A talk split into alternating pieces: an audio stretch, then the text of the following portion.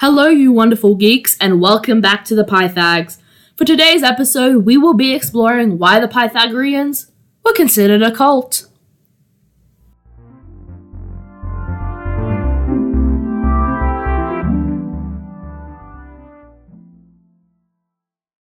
The Pythagoreans were considered a cult.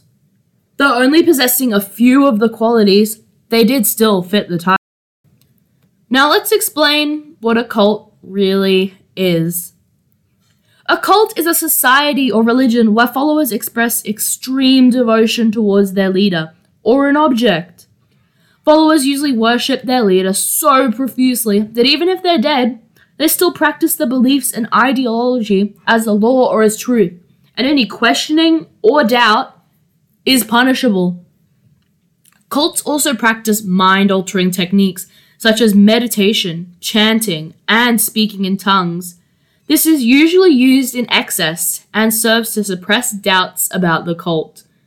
The leadership also dictates lifestyle, including how followers should think and act, what they wear, where they live, and even who they can marry. Cults are also elitist groups and claim an exalted status of themselves over society.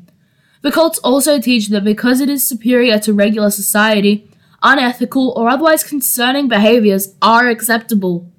They are also very concerned with making money and bringing new members in to further their control over people, sometimes even only allowing them to socialize with other members. Now, how does this make the Pythagoreans a cult? The Pythagoreans did not fit many of these guidelines, but fit with the most troubling. The first is the extreme devotion toward the leader. The Pythagoreans had a serious devotion towards Pythagoras and dedicated most of their life to the cult and the activities that were provided for them. This included the solving of complex formulas for most of their day. The Pythagorean lifestyles were also heavily dictated by their leader, Pythagoras, and his morals. They had to wear a simple cloth robe, were forbidden to eat meat and beans, had to practice celibacy, and their daily activities were dictated by the morals and teachings of the cult. Though the Pythagoreans weren't an extreme form of cult, they could still be defined as one.